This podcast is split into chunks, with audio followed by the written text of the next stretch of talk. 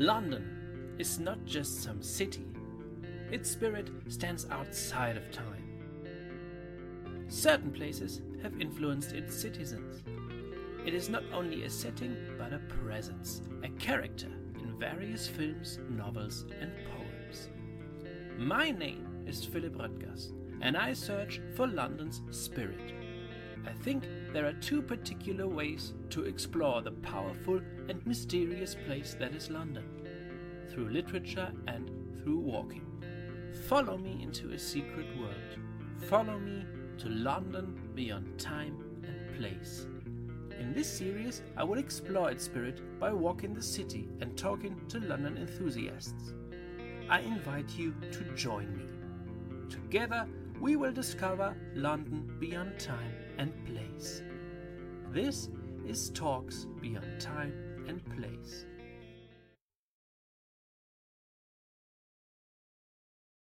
Hello everybody to Talks Beyond Time and Place. My name is Philipp Röttgers and my guests today are Vanessa Woolf and George Hoyle of London Dreamtime.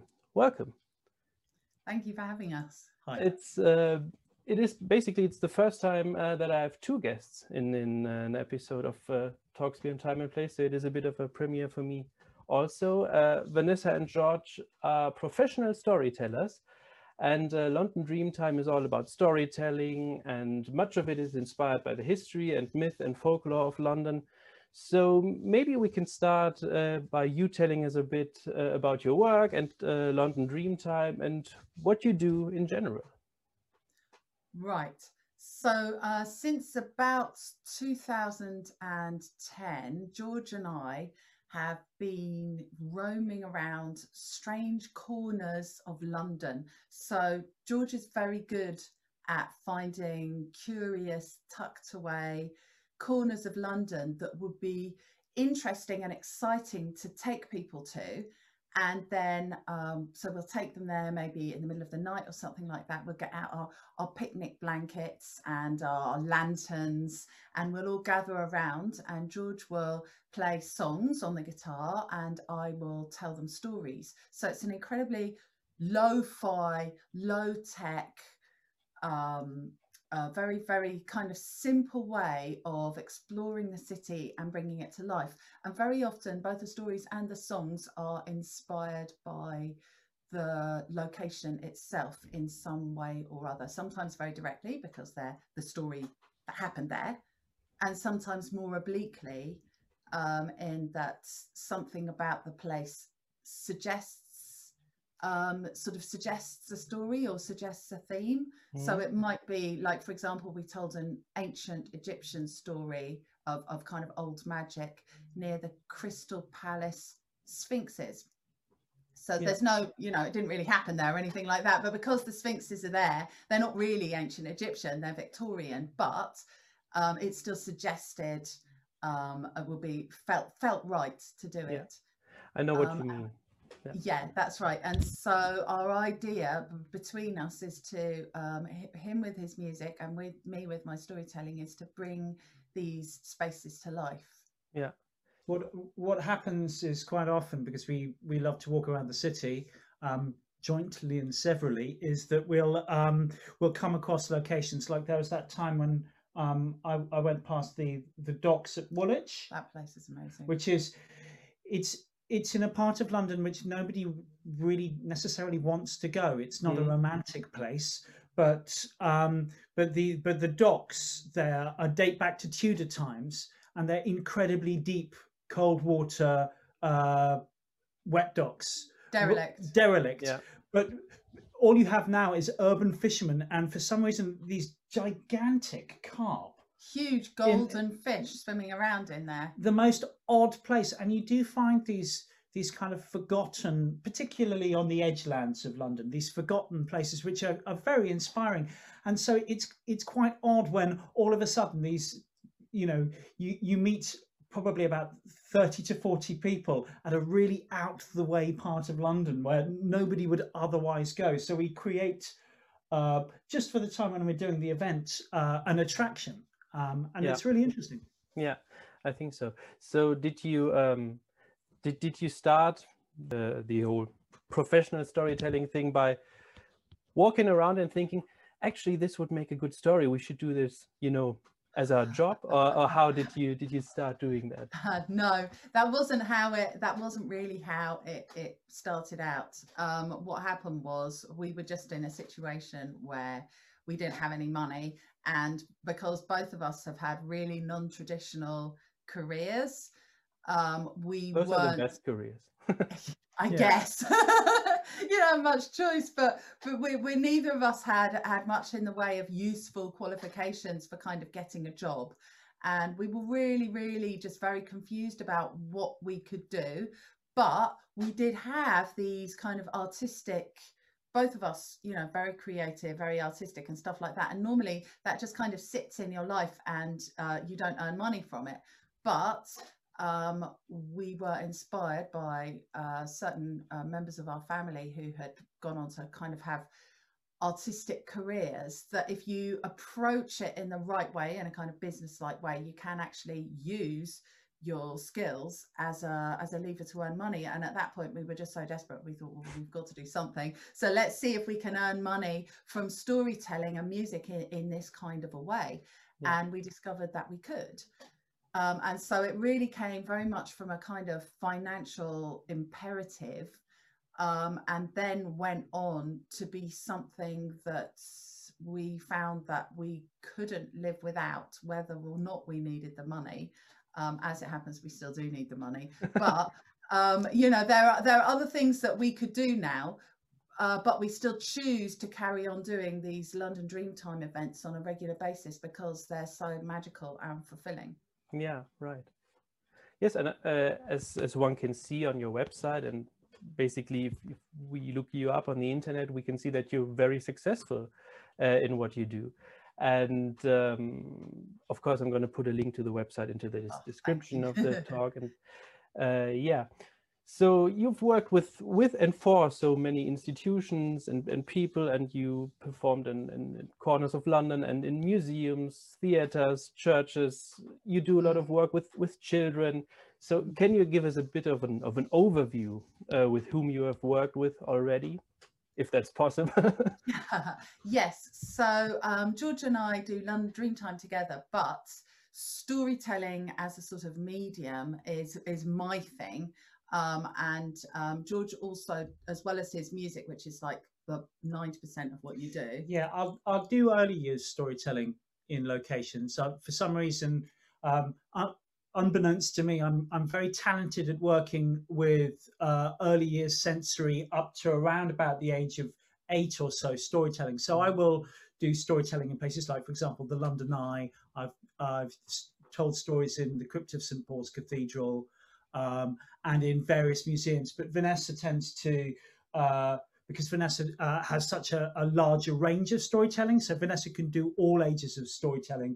Uh, it's well, with, it's basically your total skill set. Yeah, that's where you find yourself in the in all of them, all of the museums and yeah, it's and it's galleries. Very wonderful, because quite often I'll get a paid job, for example.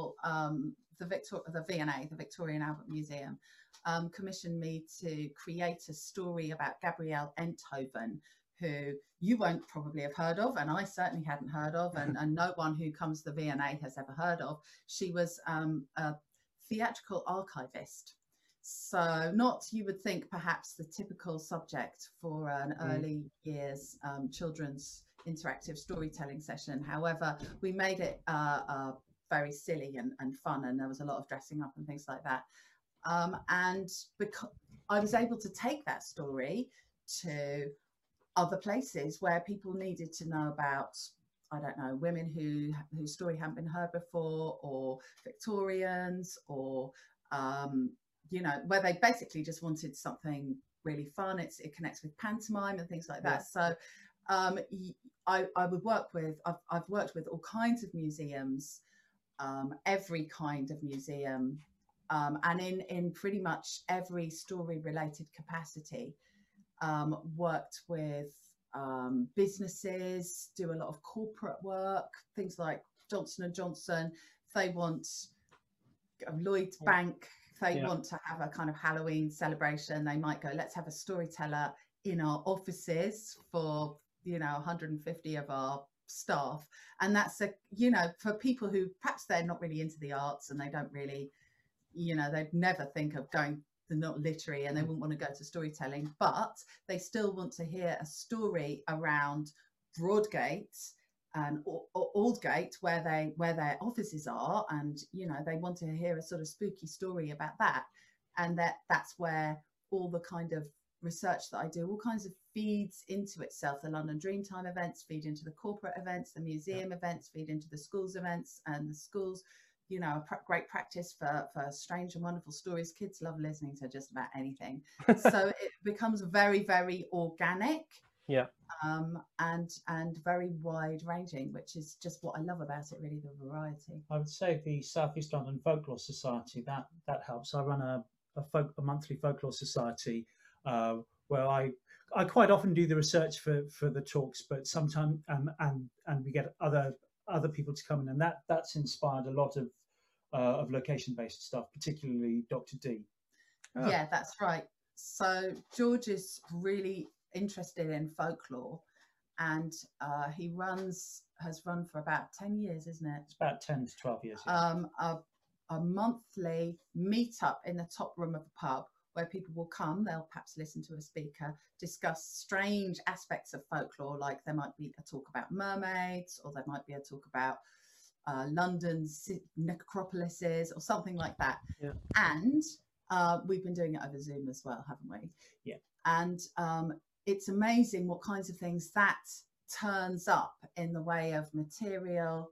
I've come and I've told stories there when it's, you know, relevant and stuff like that. So yeah. it, that all feeds into it too. Great, yeah. Ne next time it's possible, I'm gonna I'm gonna join you. I'm gonna come to the meeting if oh, I'm allowed. Oh yeah, of course. Yes. You can touch, well, nowadays it's amazing. It's so easy. If you want to find out about the Folklore Society, uh, go to. Uh, I can send you a link to the to the Cunning Folk. Uh, that's what I what I run, the Eventbrite, so that you can see the all of the online events which kind of run in tandem with London mm-hmm. Dreamtime. Vanessa tends to co-list them as well. Yeah. Okay. Yeah. Please. Uh, please do. I'm. I'm interested. So uh, but I just thought uh, when you said, George, that, that you mainly work uh, or, or you more work with with children more, or with people people with people under five, yeah, basically. um so but I, I sometimes believe that that no matter the the age, people react the same way. Adult, adults can can become children again when when listening to to a good story. So is is this is there really a big difference uh, in between when you have an, a good story No, when you come to the audience? I, when it comes to the as, audience. As somebody who spends a lot of time watching, uh, you know, when we're doing the London Dreamtime shows and, and seeing, Vanessa um, Vanessa is able to uh, do do the ad adult stuff, which tends to have a little bit more nuance to it. Mm-hmm. It's surprising how much nuance you can do, even with very, very early years, uh, um, how much you can leave unsaid in a story and let the audience uh draw their own conclusions. I mean, certainly when you when you from about four years on, uh you can be more complicated uh, and deal with m uh, more challenging themes than people would necessarily think, um and that's that's really good. It's a question of um be, when you get beyond before that, you have to more concentrate on sensation and joining in, yeah, um, and some music and, and music. actions and mm. things like that. So, because they can't understand us. Yeah, so um, I've been doing stuff with Royal Parks where I, uh, we work with, uh, there's a project called Mission Invertebrate, which is about raising awareness to, of, uh, of insects and worms and snails uh, right. in, uh, in the Royal Parks. It's incredibly good fun. Um, and, and, and that's a really interesting project uh, to co-devise the the, the the the early years stuff for specific, uh, specific parks. So that's yeah. fun. Yeah. I think one of the big differences with younger children and um, with adults is that I think it is very important to be very, very gentle and with young children. And that's why George is very good, because in his heart, he's a very gentle person, I think. And so I think that, you know, he people can sense that when he's there, that they don't have to worry, that they don't have to be scared. There's not going to be a sad ending. Mm. Nothing bad's going to happen. Everything's happy. Everything's safe. And I think that, you know, actually, actually, a lot of people want that, even as adults. Um, but also as adults, you kind of want to venture into strange, deviant, confusing, uh, contradictory, uh, possibly scary. Like there's a big demand for the kind of yeah. scary stories and things like imagine. that. Mm. Um, and um, yeah. early years really don't like that. I mean, that's interesting because you're very good with ghost stories and dark stories. Whilst I can I can deliver a folklore talk on kind of dark lore, or let's say, you know, demonology or witchcraft or something like that. But actually telling the tale I find quite difficult, I think, mm. because I'm uh, uh, well, it's you're a simply you're simply heart. way better at, at the at the more challenging themes. Yeah, yeah, yeah. But I can imagine that that we uh, that. that there's a, a huge demand for the for the scary stories and and and the, the scary places and, and things like that. What what's the uh, the most what's the weirdest place you ever told a story at when you when you perform outside maybe? Oh, I would say uh, off the top of my head, the uh, evicted the roof of the evicted Haygate estate. Yeah. So. The Haygate estate was a nineteen seventies failed experiment in southeast London. It was an absolutely monumental, enormous, monolithic, brutalist piece of architecture, just just massive, really, really massive. And um, one of the things that it had in the center of this kind of block was a load of really beautiful trees. And um, they could have tried to make it a bit like the Barbican, and they could have invested in it and made it really, really nice. But instead, yeah. what the authorities chose to do was evict it, knock it down, and build something new. The problem was, was that uh, people didn't want to be evicted because they knew that they were going to be sent away from their communities and probably never come to live back in such a beautiful place. And so they clung on really tightly to the blocks, even though they were ugly and they'd been, you know, drained of resources and all the rest of it, um, because that was where their communities were, that was where their homes were, that was where their jobs and lives were. Um, and in the end, the, the authorities basically just forced everybody out by hook or by crook in a, in a really awful, awful way, um, until there was just one person left in this entire thousands and thousands of homes, one person left. And because this one person was left in his flat, they couldn't turn off the electricity and they couldn't knock it down. It was wow. a deserted council estate, about five hundred square meters. So five hundred by five hundred by five hundred. And yeah. it, had... and it had walkways, weird twisty corridors. I mean, yeah. it was, and, and, and lots of the houses were almost as they had been, with people just like walking out, and they did use it as film locations for all kinds of things, and people used to go and shoot their pop videos there, and they all did graffiti there, and they had they kept chickens. They had enormous chicken coop in there, like a gorilla chicken coop. They had gorilla gardeners in there doing all kinds of things. Great. But people generally wouldn't go there because it felt transgressive and scary, and everyone was kind of a bit scared that there might be, I don't know, violence there or something like that. So people did tend to avoid it as well. Yeah. And we thought, let's do some storytelling there, which we we ended up doing several times. But I think the most beautiful time was just before it got knocked down. We mm-hmm. found a way of getting onto the roof of one of the buildings, and um, the views were wonderful. The journey onto the roof was just incredible because you had to go through all of these things. It was so popular. We were turning people away. I mean, we was, I've never been so overwhelmed with people trying to book on.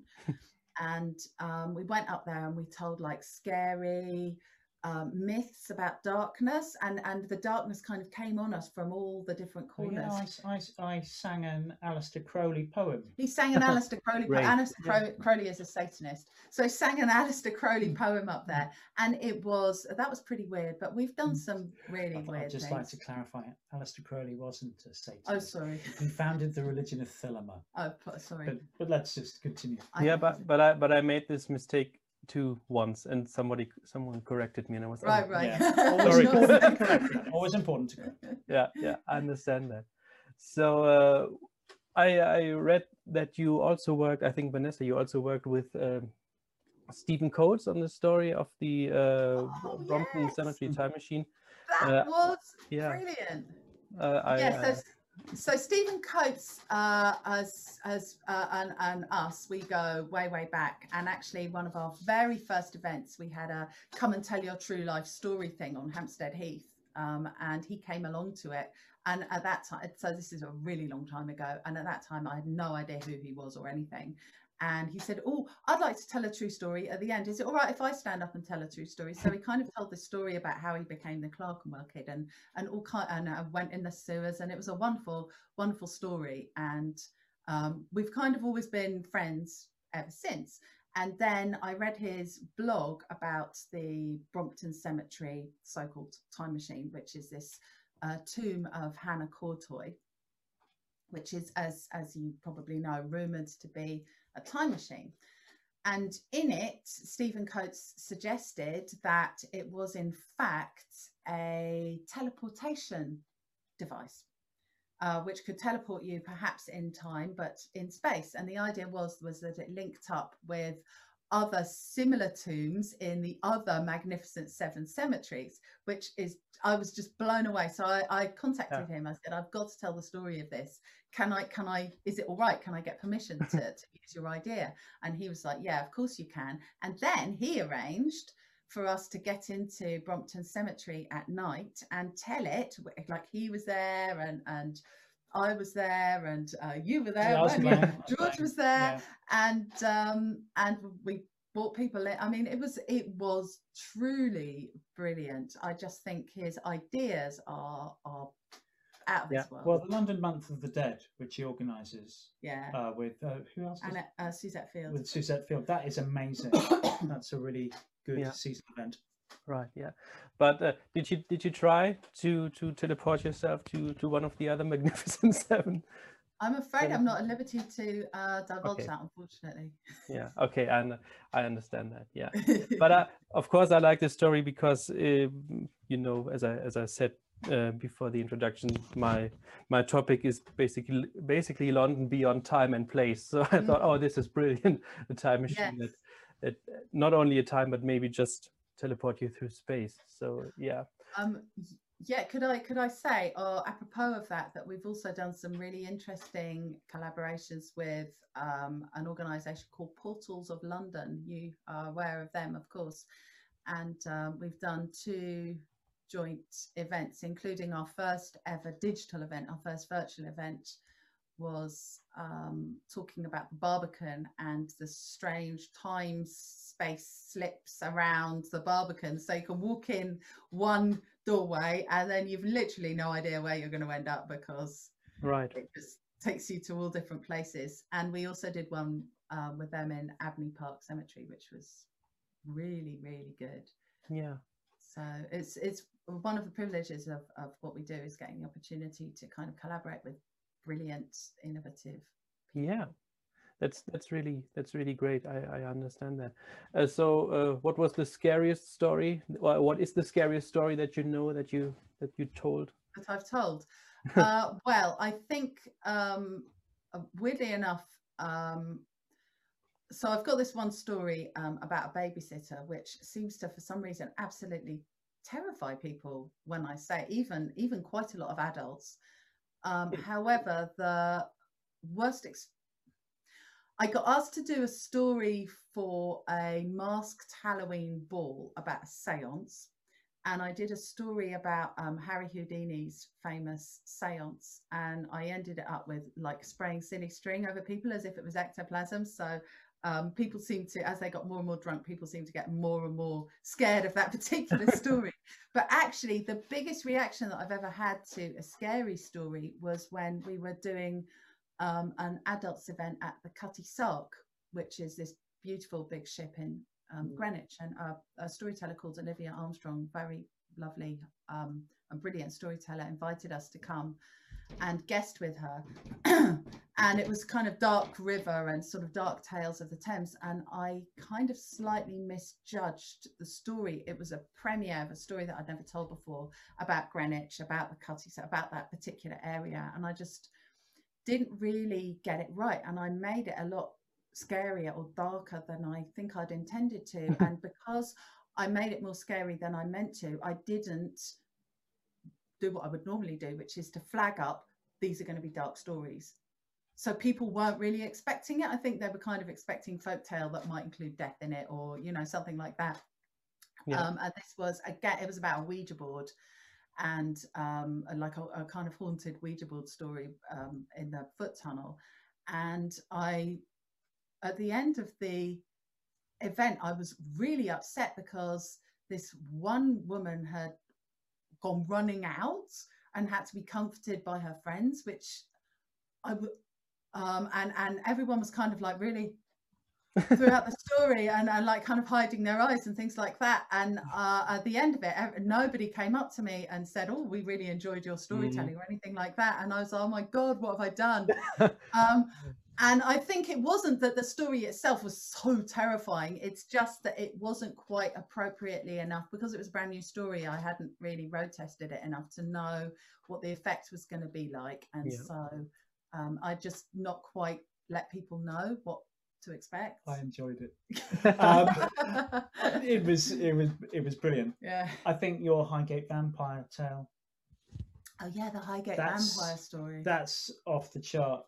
Yeah. Because it's because it's true. Yeah. Um, and I I, I just love uh, when you actually go to the location where it's supposed to have occurred. One of our one of our first dates, we broke into Highgate Cemetery. Yeah. Right. Um, and we both, uh, we both uh, independently of each other, believed the other person to possibly be a vampire, well, was, and got really scared. I was so scared. I it's... don't normally get scared in cemeteries after dark, um, because, you know, there's nothing to be scared of really. But um, and I wasn't expecting to be scared. Mm. It was all just a big joke. And then um, and suddenly I got so, so, so scared, and we had to leave, didn't we?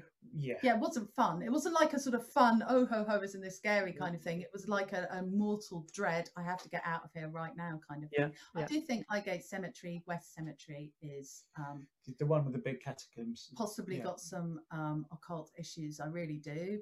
Maybe because of all the, the strange kind of rituals and things that happened there in the, in the sixties. Mm-hmm. um, I do actually wonder if, if there well there were something. Actual Satanists though, yeah so I mean actual that was, Satanists that was pretty heavy yeah, yeah and and they did some pretty pretty heavy stuff there, and I actually think I, I do wonder if it hasn't just had a bit of a knock-on effect on the whole place maybe. Yeah, it's, maybe. It's not not not really peaceful anymore. That's that's right. Oh, it really isn't. It really isn't. No, yeah. It's not really a very happy place actually. No.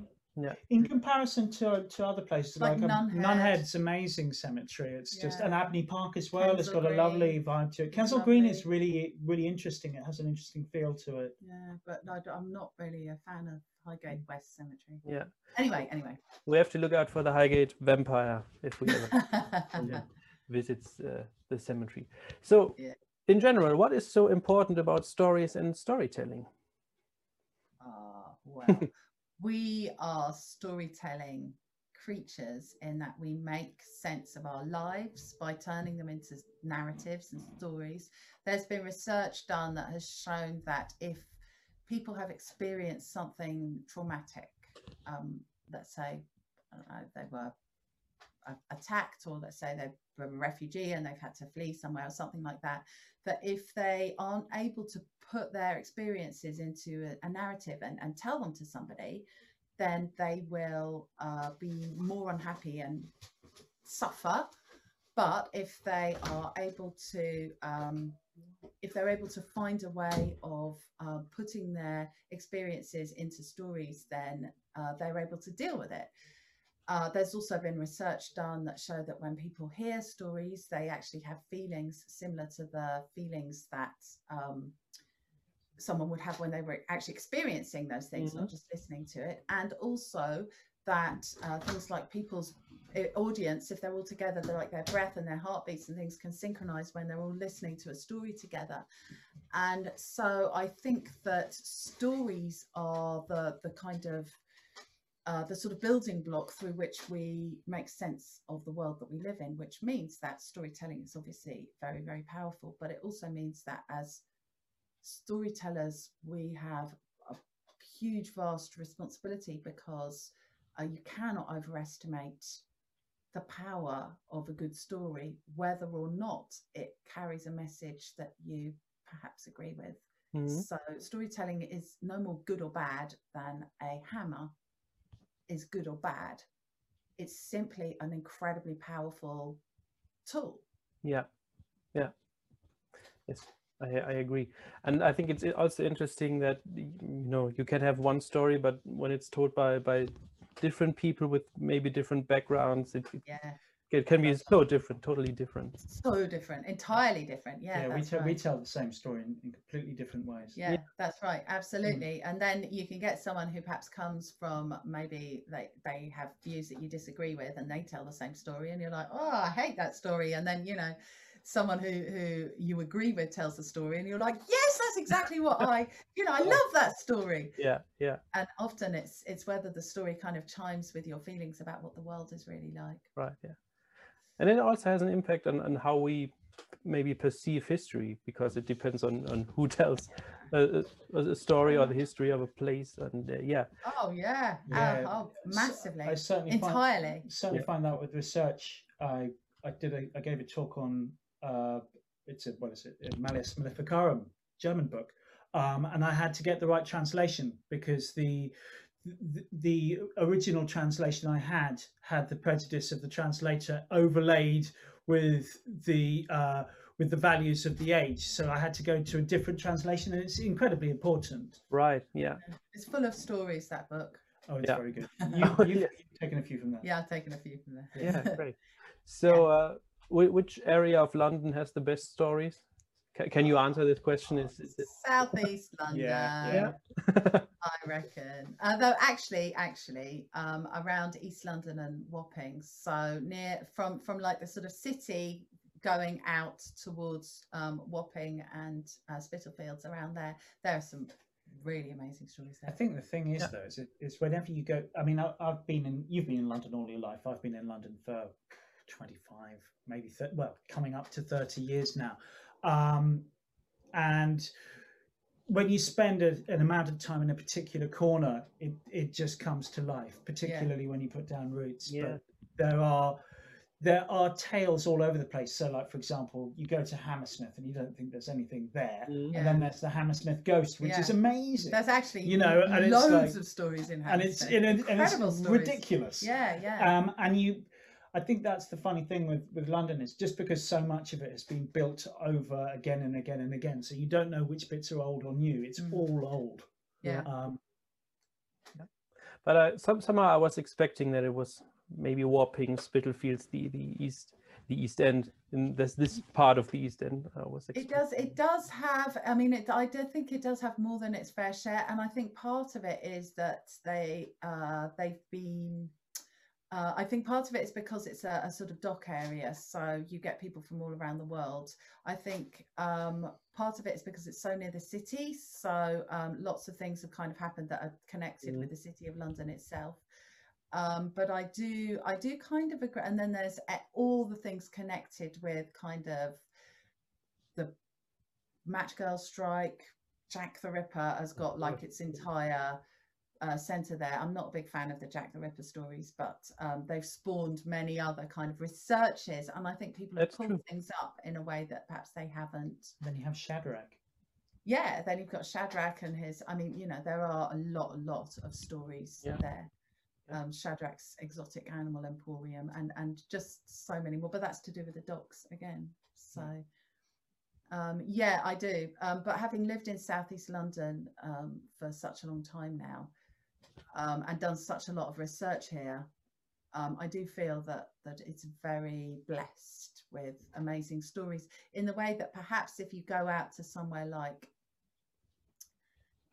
Dulwich or something like that, as you go out maybe towards Croydon, I mean, there are still stories there, but not in the same kind of thickness mm. as there are in Wapping.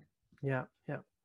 But that's that's interesting, because I'm I'm I'm not from from London, and when I was uh, I don't know sixteen or something like that, I was always into English literature, history, culture, and and things like that. But of course, you know, Jack the Ripper was also one of the things that kind of got me interested in into the the whole history and and symbolism thing, if if you like. But what I found really inter interesting when I was um, in London for the first time, and it has been ever since, There's, I, I somehow feel connected to this area, to Spitalfields, Wapping. I don't know why. If, if I, sometimes you have a feeling to, towards a, a certain place and you can't explain why. And every time I, I went to London, I was like, this is, this is the area where I feel most, most drawn to, where I feel most home, if you like, which is, which is interesting, because I often wonder why, why that is, why people feel drawn to certain places, but maybe also because of stories that are your own personal story, maybe, and it fits the, the story of a place. There's, there's that architecture around Spitalfields as well, with Brick Lane and that beautiful church. I mean, the church yeah, in Spitalfields church, is one of the church, finest yeah. Hawksmoor churches, and there's the Ackroyd book about Hawksmoor, which is yeah. very good. The fact that so many, it's been a home for immigrants, I think that makes it, yeah. yeah, for so many generations. Yeah. Um, I think that's one of the other things that makes it um, a sort of interesting and vibrant place. Yeah, yeah that, that's the, particularly when you think of Brick Lane and the transformations over mm. the over the centuries there. Yeah. yeah. It's just interesting, you know. I, I walked with a friend uh, through through Not Notting Hill, and she said, "Oh, this is this is so I don't know. This is so beautiful. I could live here." And I thought, yes, it's nice, but I don't feel anything here. You know, it's just yeah, yeah, so yeah. personal how you perceive yeah. a, a place. Yeah. Um, I recently had a discussion discussion with one of my guests, uh, Frank Malloy. He's also a tour guide and uh, and a writer. And we we talked about, or we we had this question, if words or objects have more durability, and we didn't really come to a conclusion. But what do you think, as storytellers and people who deal with stories?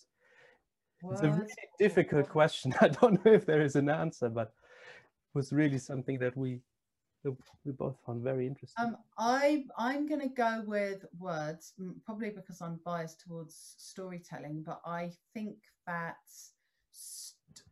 I think that stories have um, ha have have such durability that, um, for example, I the, the last story that I did for London Dreamtime, our online event, was The Smith and the Devil, and that story has been traced back. They've uh, traced it back via kind of linguistic studies to show that it's uh, it dates from the Bronze Age. So it is a really, really old story, and lots of these kind of traditional stories like Jack and the Beanstalk and um, Sleeping Beauty and stuff like that, Cinderella, are not hundreds of years old, but thousands of years old, and told in different versions across the whole world. Mm. So, you know, there's a Native American version of Cinderella, there's a you know, Indian version of Cinderella, there's a, a Japanese version of Cinderella, and they've kind of almost grown up independently. And I think that's because they have, uh, they, they express something very somehow fundamental that we can't pin down about what it means to be human mm. and yeah. to, to live in the world. With its physical, you know, the physical world of, of kind of beds and metal and water and stuff like that. They're not myths, they're, they're folk tales. It's, it's incredible. Yeah, yeah. That's right. So uh, we, we go with, uh, with words. Yeah, we do. Yeah, I would agree. George, what do you think? Well, I, th I think the thing is, is that all objects ultimately, um, ultimately vanish. I mean, we're coming to a time now where people are already worried about information on obsolete uh, storage systems, you know, mm. three and a half inch floppy disks or mini disks and yeah. stuff like that. And software has gone to a point now where the only way that you can attempt to keep the information is is in a hard copy. But, but you know, interestingly, paper decays. You know, mm. you actually are better off with the with with the manuscript than the paper. That that's actually preserved longer. So, but it all disappears in the end. Um, you know, I, I'm immediately, you know, when you said that, the first thought which came to my head was London Stone, which is just oh, by yeah. Cannon Street Station, where they. Um, Where they've they've still got the the sword uh, the sword marks from Jack Cade's rebellion when mm. when he hit it and said, "I'm the mayor of London now," um, before they all got drunk. But um, but but that's that's even now it's in it. It used to be in a really rubbish container, and actually just in the last couple of years they've actually made a really nice uh, place for it. But even so, the London Stone gets passed by mm. by more people, and I think that it's probably more important to people who are told the story of Jack Cade's rebellion yeah, the story, than than, the, uh, than the actual stone itself. Yeah. It's only if you've heard the story that it right. has a significance. Yeah. So yeah, words.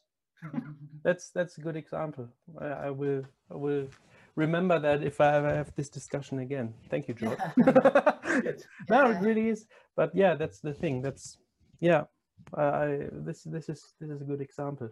So um, George, I, I know we already said that that you you uh, also do your own music and you accompany some of the, your events with your music. But uh, can you tell us a bit about what you what else you do? Do you do you put well, out? I have I run um, I I go under the name of Cunning Folk, which you can look up on the internet.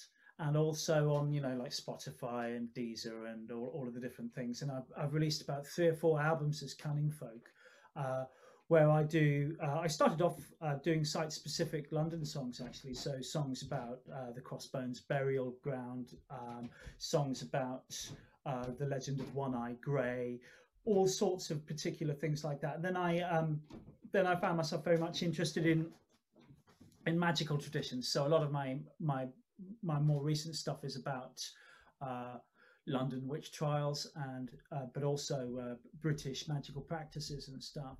So I I, I do I, and that kind of works well with the fact that I run like online rituals uh, with the with the Wheel of the Year, which mm. is something I do, and and my and the folklore society I run. So they all kind of work together. In between, oh, there's the phone going over there. Sorry.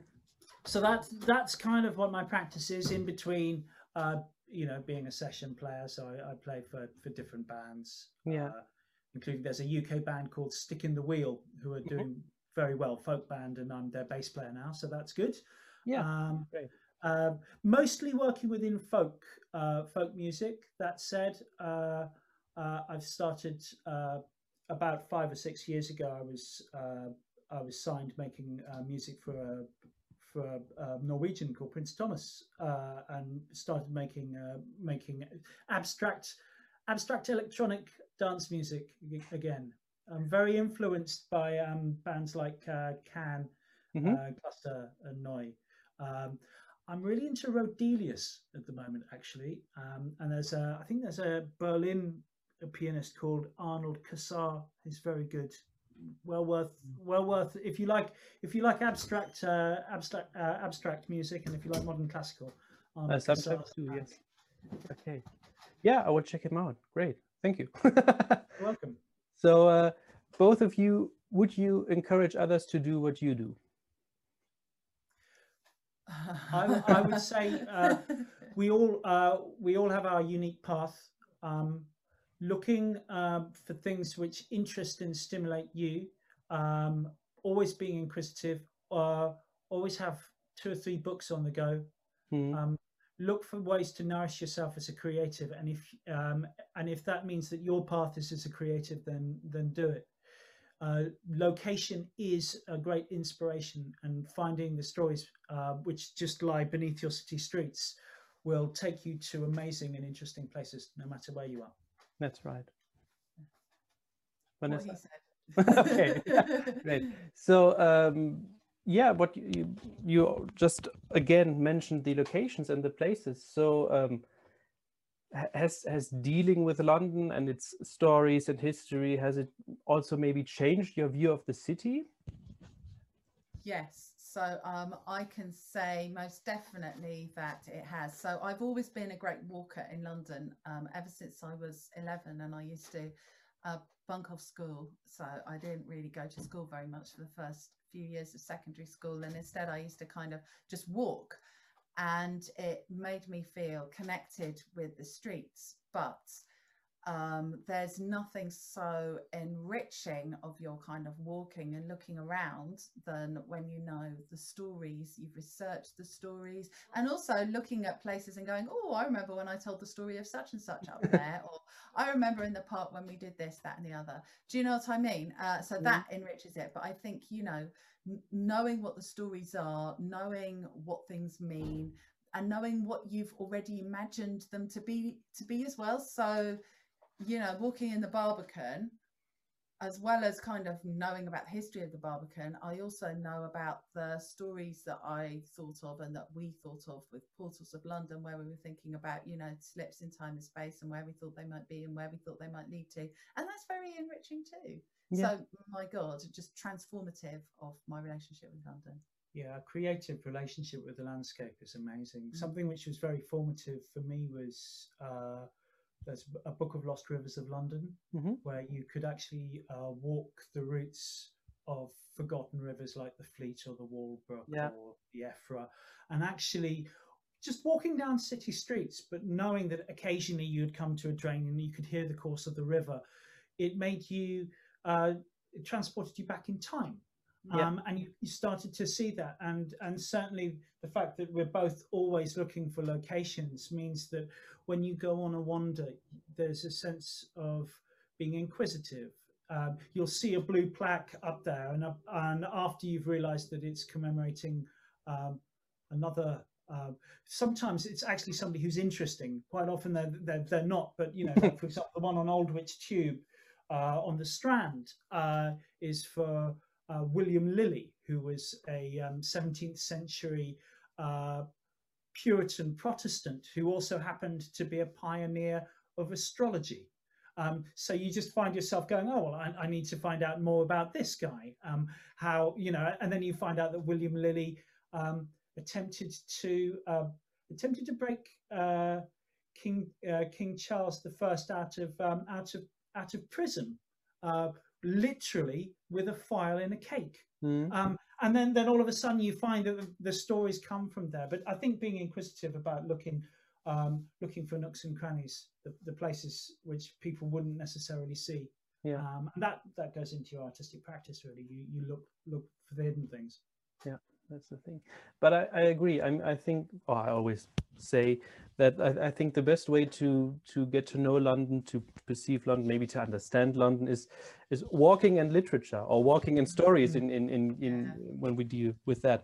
So I think walking is very important because this is the best way to really see and experience the whole place. But if you know the stories, that's even better, because otherwise you just walk and, and you don't really appreciate maybe. Yeah, what, what I you... found reading Arthur, Arthur Macken stories mm-hmm. of London. I'm, I'm not sure they're familiar with Arthur Macken. That, mm. That's been very, very good. And actually uh, the British Library's been releasing collections of short stories based on London. I've, um, I've probably got one over there, but I can't reach. Uh, but you, you you do find the the different ones. It was by Eliza Dernley. Let's see if I can find. Yeah, it. I, it's it's the, I have it over here. I have it oh, into the, into the London right. fog. He's got yeah, it. Right. Yeah. Um, mm. the the other thing is um, I have this in the, also over here, but I haven't yeah, read yeah, it yet. um, we, I, I've done a couple of events with a woman called Syra Niazi, who yeah. um, is a renegade guide who you you know, of course. I I do know, uh, not in person, but we. Yes. Uh, exchanged emails um yeah. and um she has a really unique way of kind of looking at um looking at the world, and but she's but I mean I think she's she's strong in so many fields, but one of her particular strengths is kind of people's stories. Mm. And so she tends to look at kind of modern um histories from people's lives, and they are so interesting, and working with her was just brilliant because, you know, she took me to lots of places that I'd walked past dozens of times. Mm. And kind of there'd been a bit of me that had just thought, oh, this isn't for me. I won't look in here. Oh, this isn't, you know, for me. I won't go into this shop or whatever. And she's the kind of person that, that whatever it is, she'll go, oh, yeah. I don't care whether it's for me or not. I'm going to go in anyway. Yeah. And, um, and that just takes you on an entirely, it's an entirely new way of looking at, and it's still through stories, but it's an entirely new way of looking at the city. Right. When you when you tell the story of uh, uh, of aspects of the American werewolf in London, oh, yeah. which we, now that was amazing because a lot of uh, key. Uh, it's one of my fa favorite films. Um, uh, but what we did there was Vanessa was telling stories of the production aspects of the film um, and taking t taking us to specific locations in central London, and I would talk about uh, werewolf lore because I know quite a lot about that. Um, and that was that was a really interesting way to engage through film location, and that was really interesting. Yeah, we talked mm. about the the making of the film, which was actually um got some really interesting tales to it, um as well as talking about uh so so bringing in the diff the different aspects. And actually um we I used to work in the film industry, so I'm very interested in kind of film production mm. and what happens when you shoot and make a film. So Um, and that was an entirely new departure for us. We'd never done anything about kind of making films before.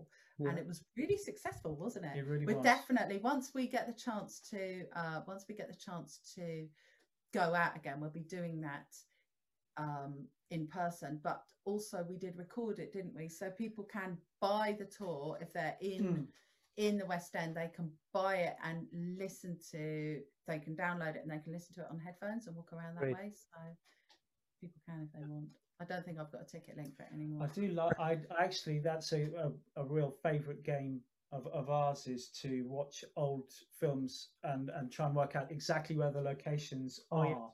Yeah. And you can often, you can often find that. And sometimes um, sometimes really bad films um, have great kind of almost document documentary style location work of the time. So there's a there's a really terrible movie called uh, called The Pinch, uh, oh, which God, stars uh, Stacey Keach and Freddie Starr, and it, okay. it it has no redeeming features to it, apart from it has one shot one shot which goes past the Westway and nineteen seventies. Uh, Notting Hill, yeah. And you get a real sense of of what it was like at that time. Oh yeah, that, okay. was, that was amazing. Yes, that, That's really yeah. good. Yeah, um, and actually, yeah, Long Good Friday is excellent for Southeast London. That's got some really good location work for Southeast London. Yeah. Okay, so I'm going to watch that. Yeah, I, I will. Yes, but, uh, but I I also uh, George, I also did once I. I followed the, the Fleet, basically. I started in, in Hampstead, on Hampstead Heath. Oh, yes, yes, and I walked yes. down to, to Blackfriars Bridge, and it was what an interesting walk, because if, yeah, you know, if you know the story and you know there's, there's this hidden I river. Think that's the thing. When you have a, when you have a good guide through it, um, and particularly when you realize that some of the aspects close to, uh, close to, to Fleet Street were designed to be like a canal, to to be inspired by Venice, mm. but uh, the problem with um, the problem with a lot of London rivers is that they they weren't the cleanest of rivers in the world. So so um, so, um, so well, maybe they were more accurately uh, emulating Venice than they necessarily would have liked. But um, but it was well, actually, I, that really does Venice a disservice, because. I read that some monks in Whitefriars actually died from the uh, from the fumes. Yeah. So... okay, yeah, that sounds about right. Yeah. yeah. So it's pretty revolting. Yeah. So, um, what are the the next upcoming upcoming projects for for the both of you? Right. So um, I am. Uh, I'm. Uh, I've got two strands to what I'm doing. Number one, I'm looking to curate more, so to create projects that allow me to make opportunities for other storytellers. There are so many brilliant storytellers out there that I want to be able to share their work and their stories. So that's one. And then the other thing is, um, I want to find new technical ways to bring our live events, when we go back to doing them, I want to find ways of bringing them to people that aren't simply uh, someone standing in a corner with a camera filming it. I mm. want to find a way of bringing it to life for people who are in other countries or in other parts of the country, so that they can really experience the adventure of going to these places and um, feeling like they're there. And I think that somewhere in this idea is going to, it's going to be about tapping into the imagination, because that's the strongest of all of our senses in a way. If we can uh, only tap into people's imagination, then Um, they really will feel like they're there with us. So we're dying to get back to real life events, mm. and as soon as we can, we will. But I don't want to abandon what we've done with um, virtual events either. Yeah, yeah. I mean, with with our live events, I'm looking at upping the uh, upping the musical game several ways. I mean, our last gig before lockdown, we played at the Union Chapel, and uh, that was. that was really excellent, oh, where we amazing. where we where, where I had full band and stuff like that. But I'm also looking at when we're doing our slightly more um, informal events, really upping the uh, uh, upping the, the the production value. Just it, you know, just just even when it's just the two of us, and I can see mm. how we can do that now. Um, so I'm, I'm excited about that. Personally speaking, I've because I've started working on uh, on live streaming. I'm going to keep my live streaming going, which I really enjoy. I've got uh, there's a lot of folklore which I'm working on at the moment, and also quite a lot of uh, early modern witchcraft history. So I'm, I'm going to be giving talks on uh, on mostly British, but I've got a feeling that I'm going to be um, re-researching Malleus Maleficarum to give a talk in the autumn about that. Great. Because it's one of the one of the key books. There's another book by Nida called the uh, the Ant Hill, which is worth uh, worth doing. So yeah, uh, I'll be keeping it topical by by uh, doing a lot of work um, based in the fifteenth, sixteenth, and seventeenth centuries. Yeah, yeah, there you go. Great. Yeah, are there still uh, still topics or places in London you want to research and find stories about, or did you cover the whole thing already? So much. I think um, I'm interested in West London, so the area around Richmond and particularly the river, and then um, also North East London, so around um, Walthamstow and those kinds of places. Northwest London. I think there's there's so much more to uncover once we're able to start traveling, because this year we've been very limited to places that we can walk to from Peckham, um, and I want to, you know, sprawl out across London. Uh, so many yeah. places. I'm, I'm researching on a on a Spitalfields figure, actually, Culpepper the herbalist. Uh, so I'll be be doing some more research from that. And what happens is quite often when I do in-depth research on a particular uh, person for a folklore talk, it inspires you to to give a story. I mean, yeah. we, we found that when we had uh, Doctor D. Yeah, and uh, what was the guy who had his uh, he had a synagogue on London Bridge? Oh, um, um, Helm. Uh, no, Cunning Folk. Cunning Folk, yeah. So quite often, when particularly when I'm researching uh, London-based uh, occult matters, you'll find that things will work on. So yeah, when I when I do some research on the Hermetic Order of the Golden Dawn, that oh, yeah. will uh, Maybe. that, that will uh, that will give some more location stuff. And you do find that there's because there's quite so much, uh, so many interesting people. Uh, to to research uh, for for slightly more folkloric talks that that will kind of wend its way into story. Yeah, right. Yeah, I um I had one talk with a with a friend of mine, uh, Robert Kingham of of Minimum Labyrinth. I don't know if you know oh, him yeah, yeah. also, and and he did a, uh, a documentary about pagan London like two or three years he ago. He came and gave a talk at the Southeast London Folklore Society yeah, about that. Okay. Yeah, I like Robert a great deal. He's uh, He does some very interesting things. He did um, he did something about the um, U F O sightings out in the east of England as well, which is right. very very good. Right. Very um, yeah, I just thought. Uh, yeah, sorry. His his interaction with with London um, with London, uh, particularly uh, ancient pagan history, is is very very good. Yes. Um, and uh, th those particular videos were excellent. I think he talked about the Dagenham. Uh, mm. The Dagenham figure, which is fascinating. I'd like to go and see that when I'm allowed. Yes, yes, me too. But yeah, I just thought that you would you would fit to to what you do. So yeah, and yeah, he's he's a good guy. We've got his book, Baroque London. Mm, oh, that's a really yeah. good book. Yeah. yeah, yeah, that's right. Yeah, and I had a um, another talk with a. Uh, Stephen Sarley. He's a, he wrote a comic, or he wrote the story for a comic, Dark Lines of London, which is about Doctor D and and the School of Night.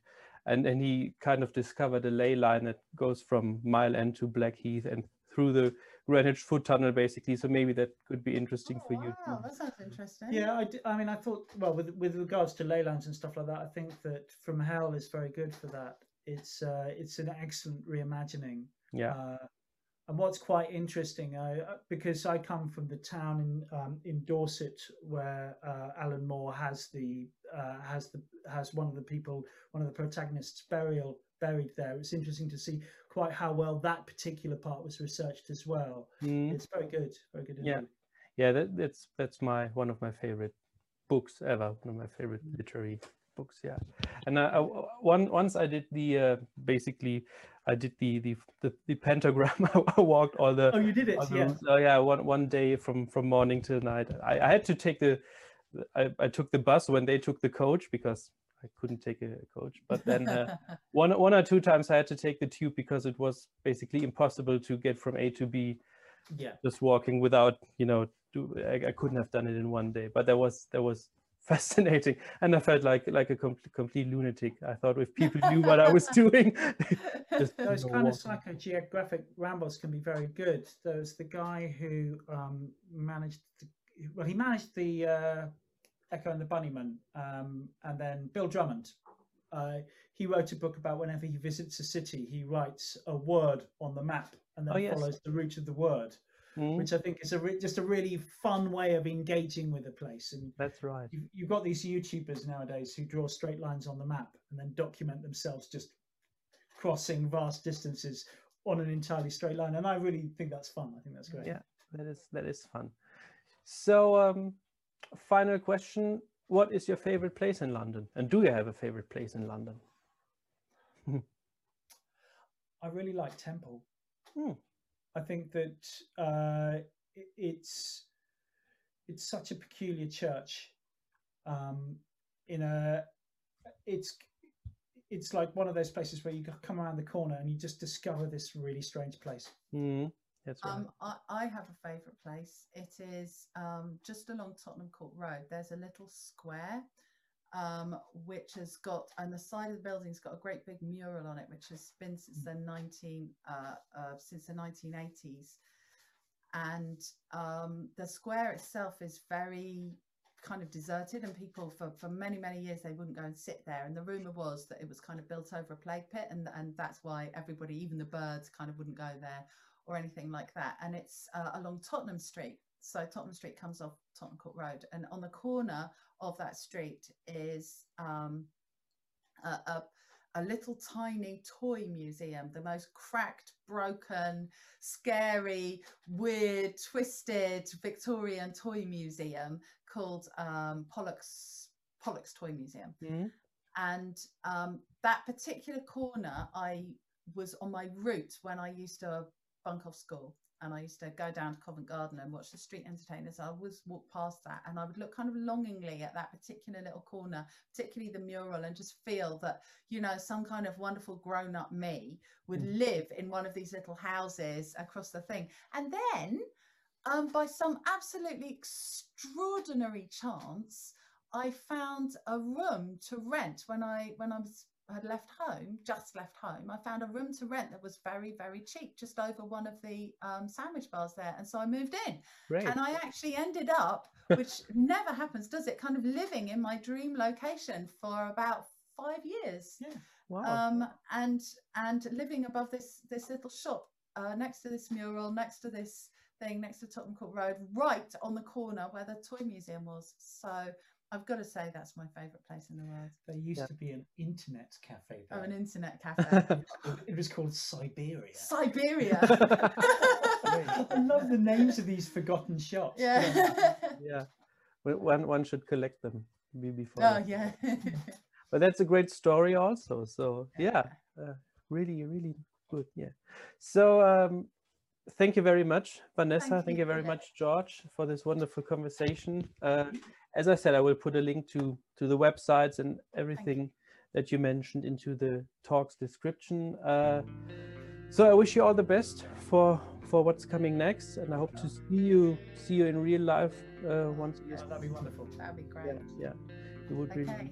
And uh, yes, as I said, thank you very much, Vanessa and George, for your time. Thanks for having us.